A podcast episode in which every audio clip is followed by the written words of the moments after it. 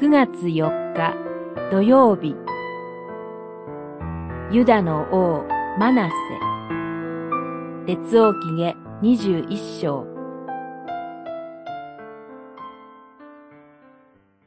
マナセは主の目に悪とされることをユダに行わせて罪を犯させた。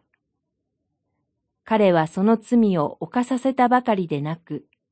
罪のない者の血を非常に多く流し、その血でエルサレムの端から端まで満たした。にじゅういっしょうじゅうろくせつ。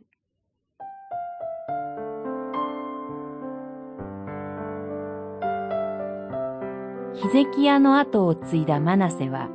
ごじゅうごねんかん大いに君臨しました。それは、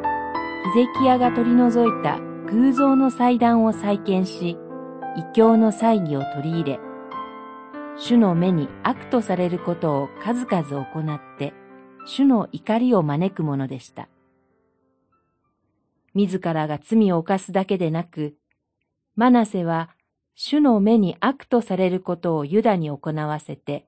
罪を犯させました。彼は、その罪を犯したばかりでなく、罪のない者の血を非常に多く流し、その血でエルサレムを端から端まで満たしました。これは、主がイスラエルの人々の前で滅ぼされた諸国の民よりも、さらに悪いありさまであり、罪はついにここに極まれりと思わされます。こうして約ひゃくねんごのバビロン捕囚とユダ王国の滅亡をもたらした大きな原因がこのマナセの罪にあることが示されています。どうしてここまでと思うかもしれません。指導者の責任の重さということもあるでしょう。ここに書き留められているのは人間の罪の極みです。人はここまで罪に傾くことがあるのです。